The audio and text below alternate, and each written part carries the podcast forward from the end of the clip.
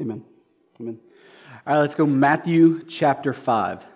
Matthew chapter 5. If you don't have a Bible, we'll have the text up on the screens behind me in just a little bit. We also have some physical Bibles scattered around the room in the little racks beneath the seats. If you don't own a Bible of your very own, we would invite you to take that physical one home.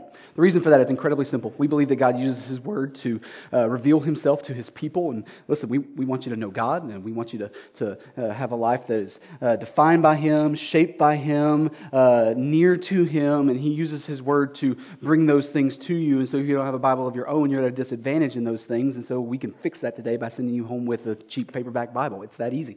All right. So, uh, Matthew chapter 5. We're going to kick off a brand new series today. All right. And we're going to call it the Already But Not Yet Kingdom. Uh, Garrett did our artwork as always on that. And uh, just saying, if you need some design stuff done, the man earns his living that way.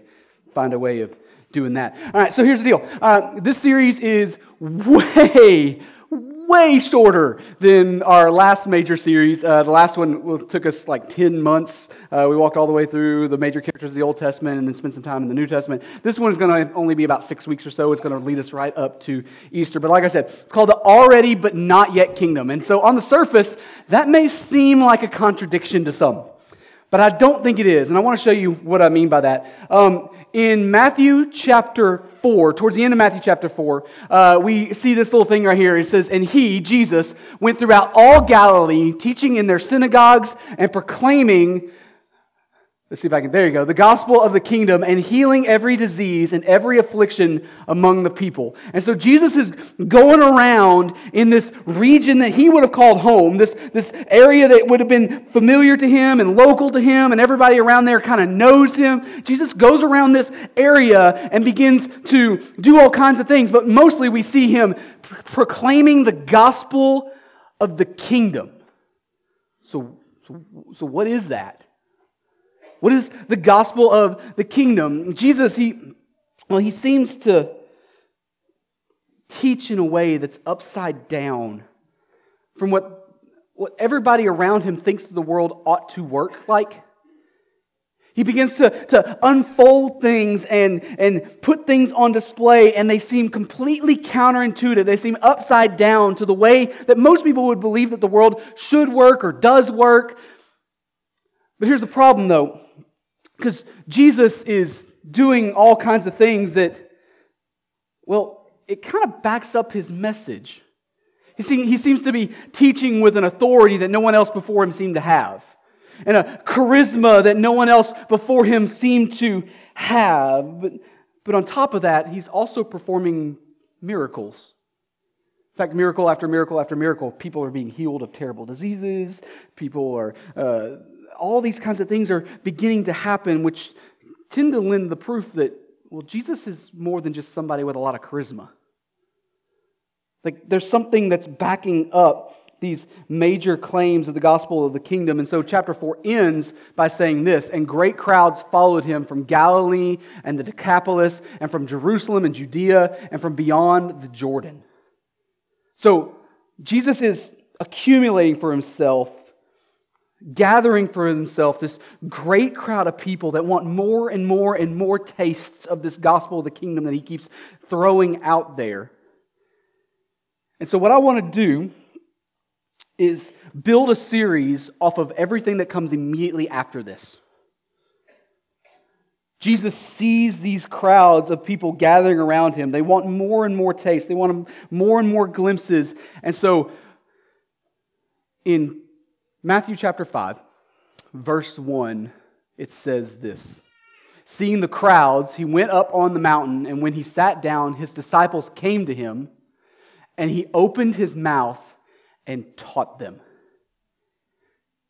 So, all throughout the, the next couple, few chapters of the book of Matthew, Matthew 5, 6, and 7, we get what we typically refer to as the Sermon on the Mount.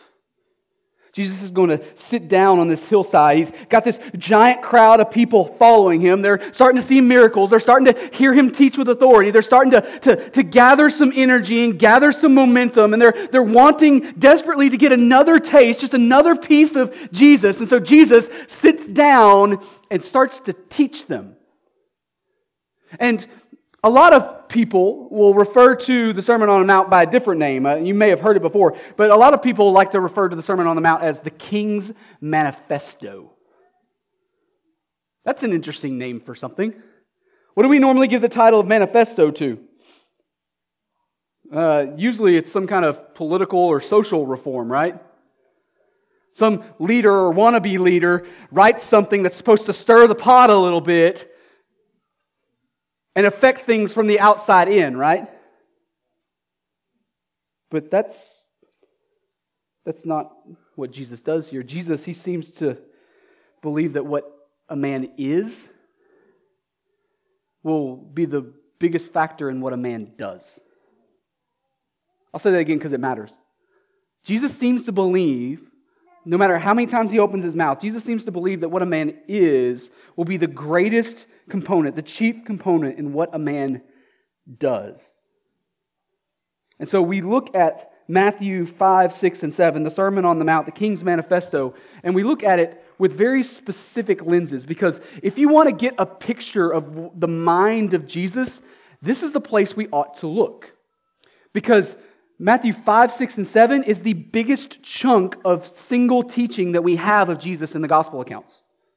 Now, there are other places where, where he's got these big chunks of teaching, but this is the biggest. And so, if you want to know the mind of Jesus, this is the first place we ought to look.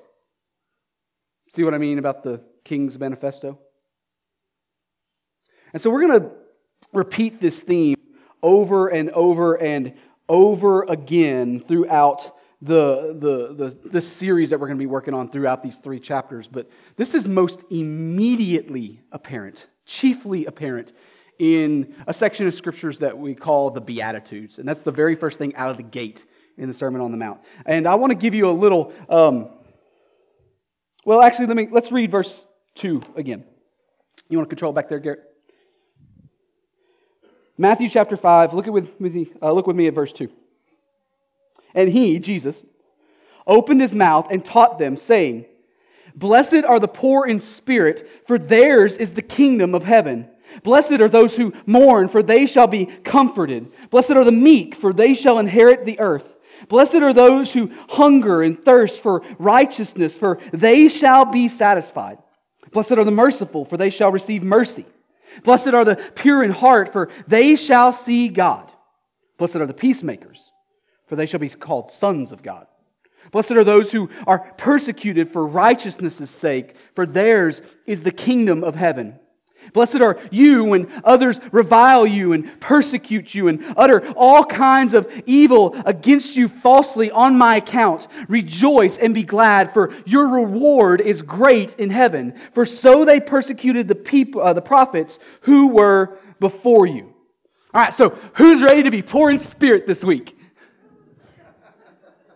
I mean, that's what he says, right? Blessed are the poor in spirit. Who's ready to, to put mourning on their to do list this afternoon? He said, Blessed are those who mourn. I mean, didn't, I mean, isn't that, wouldn't that be valuable? Shouldn't we do those things? See what I mean about Jesus' teaching seeming completely upside down from the way the world's supposed to work? Over and over again in this little section, we see Jesus use the word blessed. So, what's that about? Well, it's the Greek word makarios. Makarios. It, it means blessed. Fortunate. How fortunate you are. Blissful, even. It carries the tone of an internal reality that can't be affected by external circumstances. Blessed are the poor in spirit. So, if upon hearing these things, our knee jerk reaction is to go, well, that doesn't seem right, then we are only left with two possibilities. Either A, Jesus is crazy, or B, maybe the king of this kingdom knows more about how it works than we do. I mean, that's really the only two options, right? If our, if our knee jerk reaction to hearing Jesus say, Blessed are the poor in spirit, blessed are the merciful, blessed are the, those who mourn, blessed are these, blessed are those. And if our knee jerk reaction is to say, Ah, that doesn't sound right to me, that sounds upside down, the world doesn't actually work that way. If our knee jerk reaction is to think that, then either A, Jesus has no idea what he's talking about, or B, Jesus is the only one who knows what he's talking about. You follow me? So, how about just an idea. We walk through these claims and let the king spell them out for us. Sound good to you? Good. That's what we're going to do. I'm the guy with the face mic. Can we get back to that other? Hey, look at you. Hey, oh, sorry. I'm going to let you do it. There you go. All right, so let me give you a gigantic hint, a gigantic hint to understanding the Beatitudes well they pour into each other. To read the Beatitudes correctly, one flows into two, which creates the opportunity for three to happen, which creates the opportunity for four to happen, and so on and so on. But I'll give you an even bigger hint. The next thing is also true because five, six, and seven mirror one, two, and one, two, three, and four. You ready to walk through it this way? All right, let's look back at verse three again. And I'm done with the remote. We can let Garrett who knows what he's doing, affect the slides. All right, so what does verse 3 say? Blessed are the what? Poor in spirit, for theirs is the kingdom of heaven. Okay, so Jesus doesn't say, Blessed are the poor. He says, Blessed are the poor in spirit. So we're not talking about something material here, are we? We're talking about something spiritual. So what's the difference? We're talking about something spiritual. That's the difference, right? We're not talking about material blessings here. He says, Blessed are the poor in spirit, those who in humility see themselves correctly before God. Those who, in humility, specifically, those who see themselves correctly before God. For those of you who know your Bible well, you, you may remember the story of Isaiah in Isaiah 6, right? Uh, Isaiah all of a sudden is given a vision of a throne room of heaven. And he sees God sitting on his throne. Do you remember what his reaction is? Woe is me. And he hits the deck. Isaiah is given a picture of God's bigness and his smallness. And he is humbled before the Lord, right? Jesus says that there is a an internal blessedness to those who see themselves rightly in light of God. There's a fortune for those that are humbled before the Lord. Now, I need to draw a distinction. Do not mishear me. I didn't say who are humble before the Lord. Humbled is a different reality. In fact, there's a massive difference, right? To be humble for the Lord is to have kind of this external uh, kind of idea that this, this external thing that you put before people and maybe even try to put before God. To be humbled before the Lord is to be emptied in His presence. Very different reality. Jesus isn't talking about some paltry little generic attitude. He's talking about those who have gotten a a true glimpse of God's holiness and his bigness and his infiniteness and gone, oh no. Woe is me. They have seen their sinfulness and the separation that puts between them and an infinitely sinless God. They have come to the point where they deeply understand just how big the separation is. They are humbled. And and each one of these Beatitudes has a little blessing attached to it, this little promise that comes at the end of it. So, what's the one that comes with verse 3 here? Blessed are the poor in spirit, for theirs is the what? Kingdom of heaven, or the kingdom of God. So, follow me here.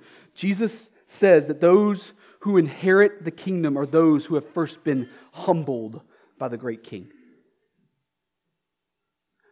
Can you do that yourself?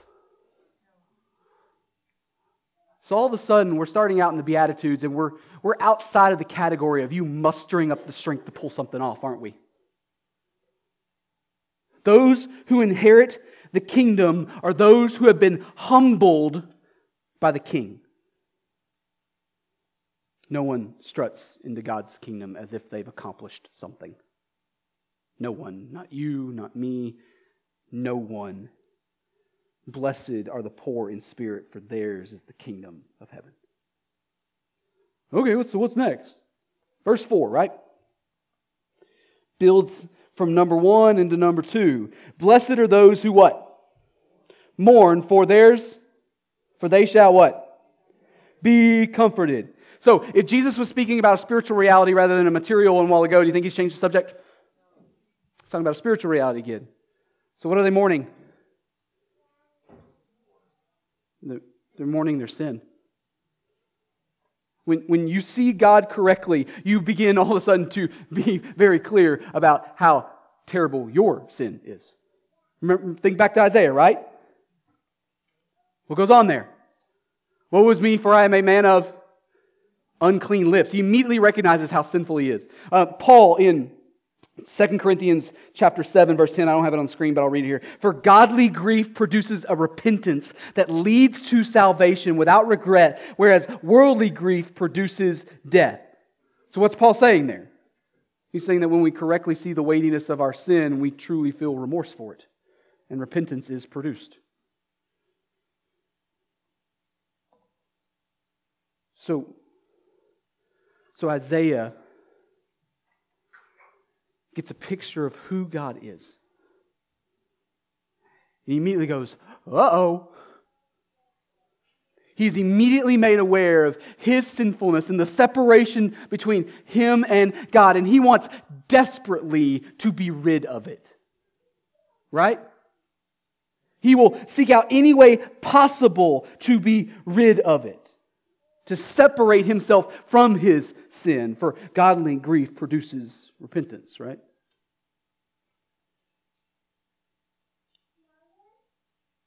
But here's the upside down nature of this.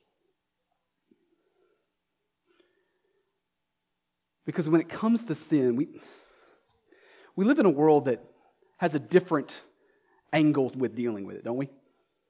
I mean, what, what, do we, what do we in our culture tend to do when our junk is brought to light? Smile deny, and deflect, right? I mean, isn't that the, isn't that the MO?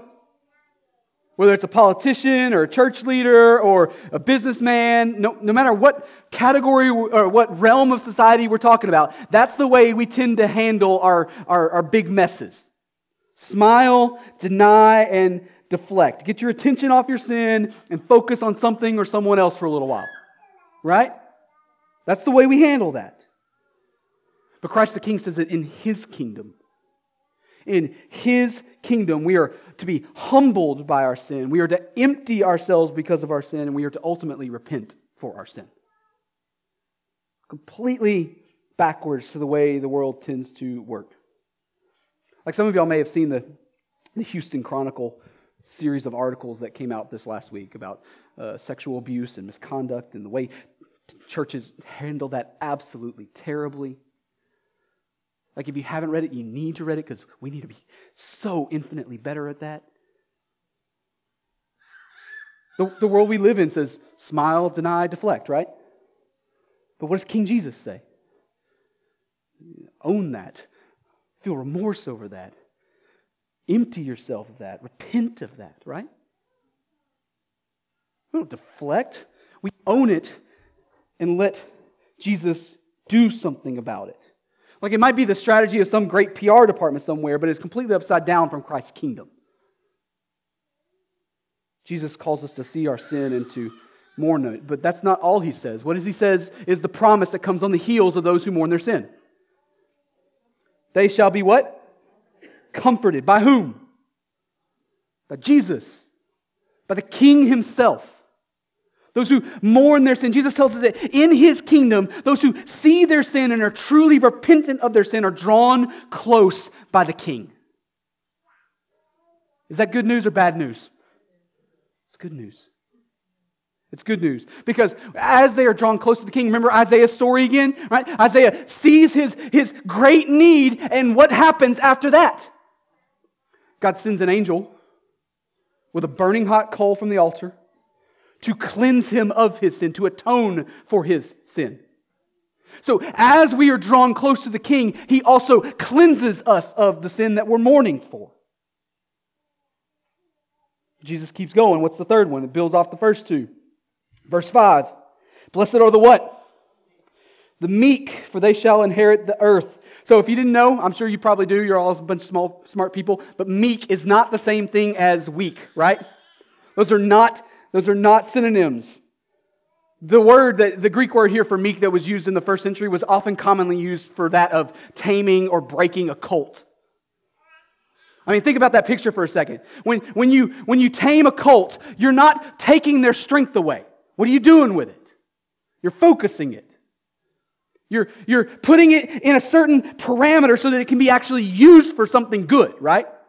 Instead of being wild and all over the place, you're focusing that strength for a purpose. Another word that we could probably use here is teachable. That blessed are those who are teachable. Back when we walked through the Ephesians series several months back, probably a year ago now, when we looked at Ephesians 4 2, Paul says there that the life and the character of a follower of Jesus ought to be marked by three things humility, gentleness, and patience. Those aren't, those aren't weak character traits, those are signs of maturity. It's, it takes strength and restraint to be gentle and patient with those you don't think that deserve it, right? To think that somebody owes a slap and instead to, be, to show them grace, that is not a weak character trait. That is a strong character trait.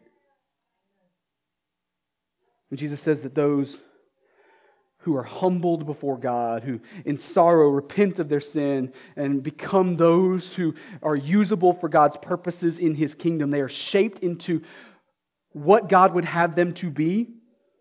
And what's the corresponding blessing? They inherit the what? God gives them a part of the kingdom. Those who belong to the king are made vice regents of the king.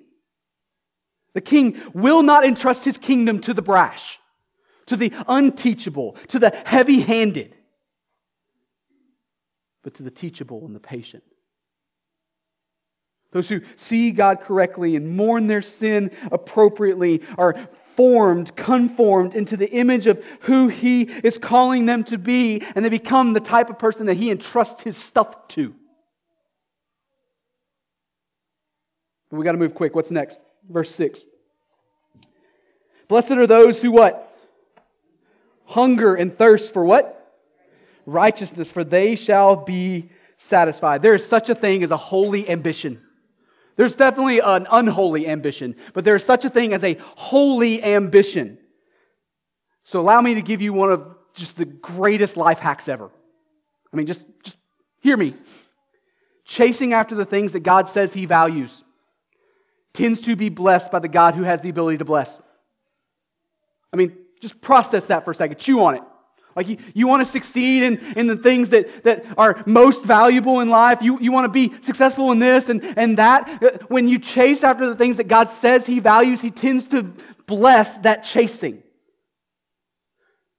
So, those who hunger and thirst for righteousness, what does Jesus say that they will be given? Satisfaction. That's a good word.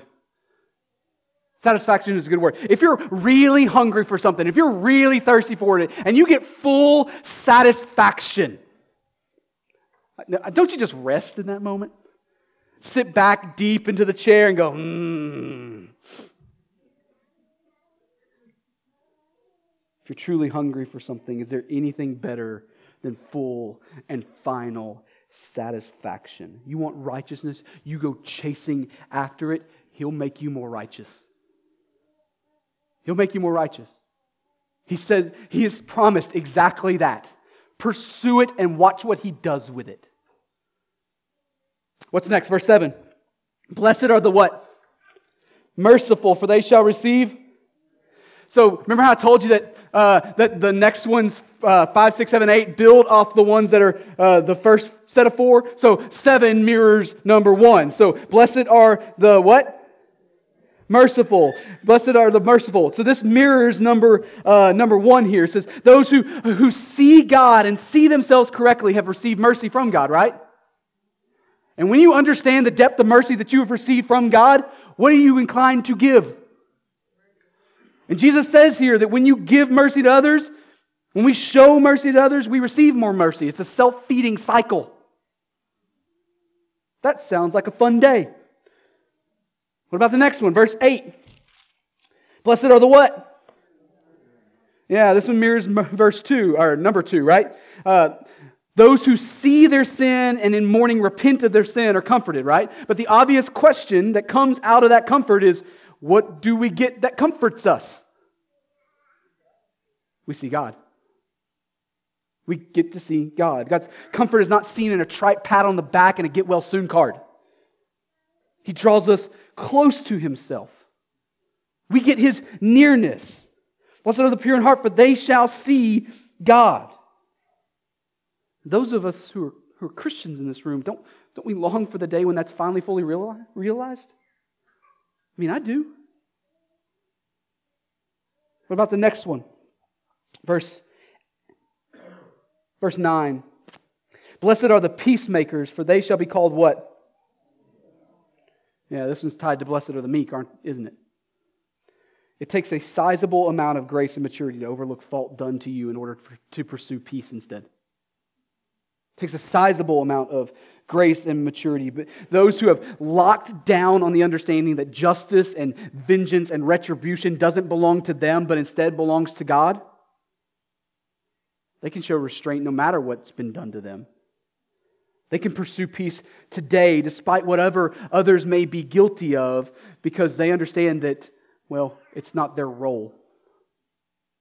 Blessed are the peacemakers. And Jesus says that those people are the ones who get to be called sons of God. And then finally, there's the eighth one. Look at verse 10. I know it may seem like nine, but I promise these are tied together. Verse 10 Blessed are those who are persecuted for righteousness' sake, for theirs is the kingdom of heaven. Blessed are you when others revile you and persecute you and utter all kinds of evil against you falsely on my account. Rejoice and be glad, for your reward is great in heaven, for so they persecuted the prophets who were before you. So this one's tied to number four. Those who pursue righteousness in this world, I have news for you. you you're going to be persecuted for it. You will in fact, to live consistently with the first seven Beatitudes will just about always result in persecution. Just about always. Why? Because the true righteousness of God's kingdom is antithetical to a lost world. It's nonsensical in every way. And it will be reviled. And it likely will be attacked. Count on it. But what does Jesus say? He says, in that moment, in that moment how fortunate you are, how blessed you are, because yours is the what? The kingdom. They treated his prophets the same way. Your reward will be great in heaven, and you will get to see God's face. So forget how the world says the world works. They don't know. They don't know the author of this world, the author of this kingdom, the king of this domain knows better than they do. While the world says that specific things will get you ahead, that the strong or the happy or the materially successful people are the ones who are truly blessed in this world, the king of this kingdom says otherwise. He says that the kingdom of God is for even you. It's for even you. So blessed are you when you are humbled and when you mourn your sin and when you're broken for God. Blessed are you when you pursue righteousness and you show mercy and play the role of peacemaker. Blessed are you when, you when the world reviles you for being exactly who God had, would call you to be and shapes you into being because the kingdom belongs to even you. Blessed, fortunate, internally without the effect of external circumstances. How fortunate blessed you are. So, what do we, what do, we do with this information? Like, well, Jesus has a little more to say about it in the next few verses, actually. Verse 13, look at that with me. You are the salt of the earth. But if salt has lost its taste, how shall its saltiness be restored? It is no longer good for anything except to be thrown out and trampled under people's feet. You are the light of the world. A city set on a hill cannot be hidden. Nor do people light a lamp and put it under a basket, but on a stand, and it gives light to all in the house. In the same way, let your light shine before others so that they may see your good works and give glory to who? To your Father who is in heaven. Right, so oftentimes this, this text of scripture is preached from the negative angle, right? Right, uh, they, uh, people will point to how the church has lost its uh, distinctiveness, it's lost its saltiness, and, and how we're not who God has called us to be. And I don't think that's an incorrect way to teach this passage of scripture. I think I've done that before in, in my history, but I, let me speak to it from the, from the positive side of things, right? When the church, the, the gathering of people who are humbled by God's holiness and repentant of their sin, the gathering of people who are shaped by God and used by Him for His purposes, when that group of people is what God has called His people to be, man, it'll dumbfound the world.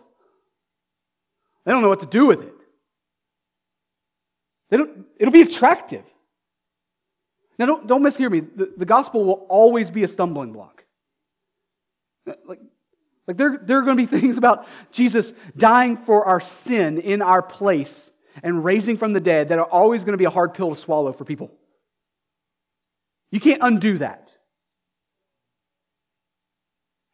But the church, when the church is who God is calling his church to be, that'll be a light to people who've spent their entire lives in the dark.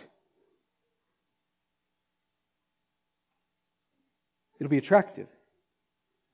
And the end result is verse 16. What did that say?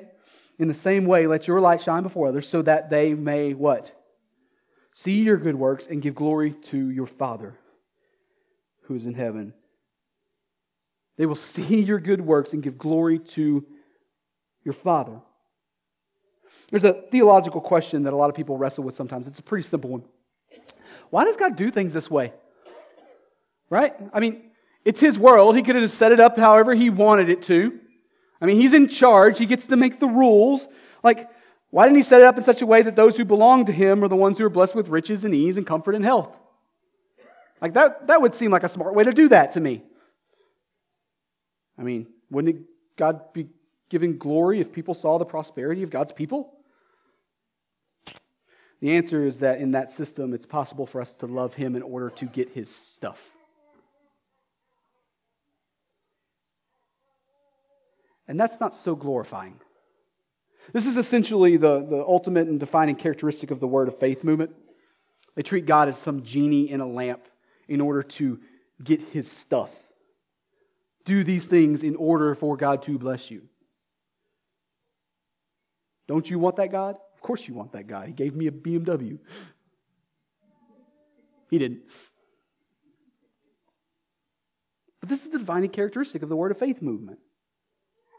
He's nothing more than a tool for them to get what they actually love prosperity. But God has set up His world to work in such a way that when we love the giver more than the gifts He can give, and does sometimes give, well, that means the gifts can come and go, but the giver never does. And if the gifts come and go, but the giver never does, we still win. Because we get God. And when the watching world sees us love Jesus more than anything he could ever give us, the glory of Jesus is magnified. When the things come and go, but Jesus is always there, and we say, He gives and He takes away, blessed be the name of the Lord, Jesus is seen as supremely good. And the end of all these things, that they will give glory to God. The already but not yet kingdom is turning the world upside down, and it will one day soon be fully realized. And I, I don't know about you, can't wait for that day. Can't wait for that day. But I'm also excited to look at what we're going to look at for the rest of this series because, well, he's got more to say. The King's Manifesto moves forward. So, how do we respond to God's word today? Well, if you're here and you're a follower of Jesus, your response is to press into God. And you, you do that by leaning into who he reveals himself to be and leaning into who he reveals you to be and then doing something about that.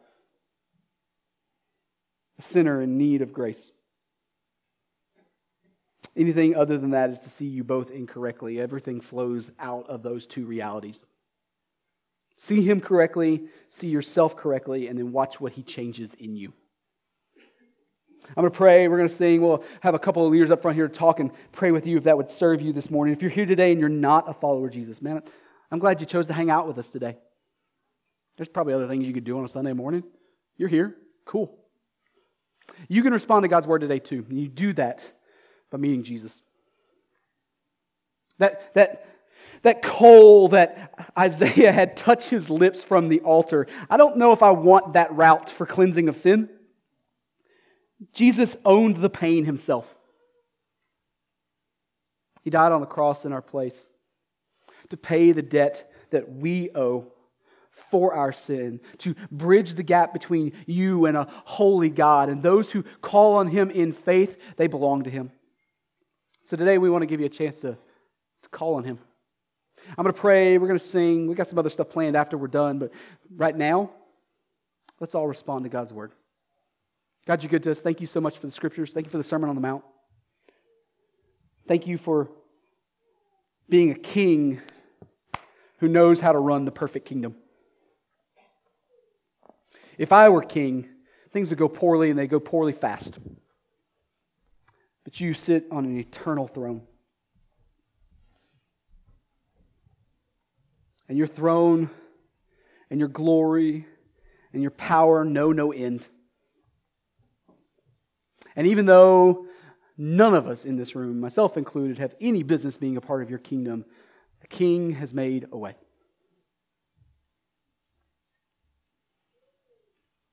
You're gathering a people for yourself. A people who correctly see who you are and who they are. Who are humbled by the king and mourn their sin who are shaped into who you would call us to be, who pursue peace and righteousness for your name's sake, not ours.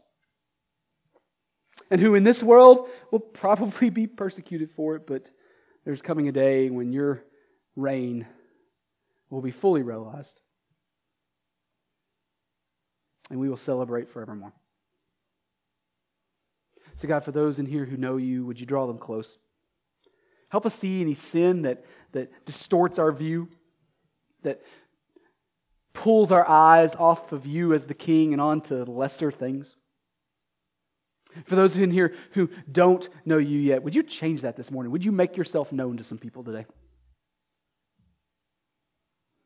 Like Isaiah, we cry, Woe is me, and hit the deck? But then just as quickly receive the grace you offer. You are good. And in your name we pray. Amen.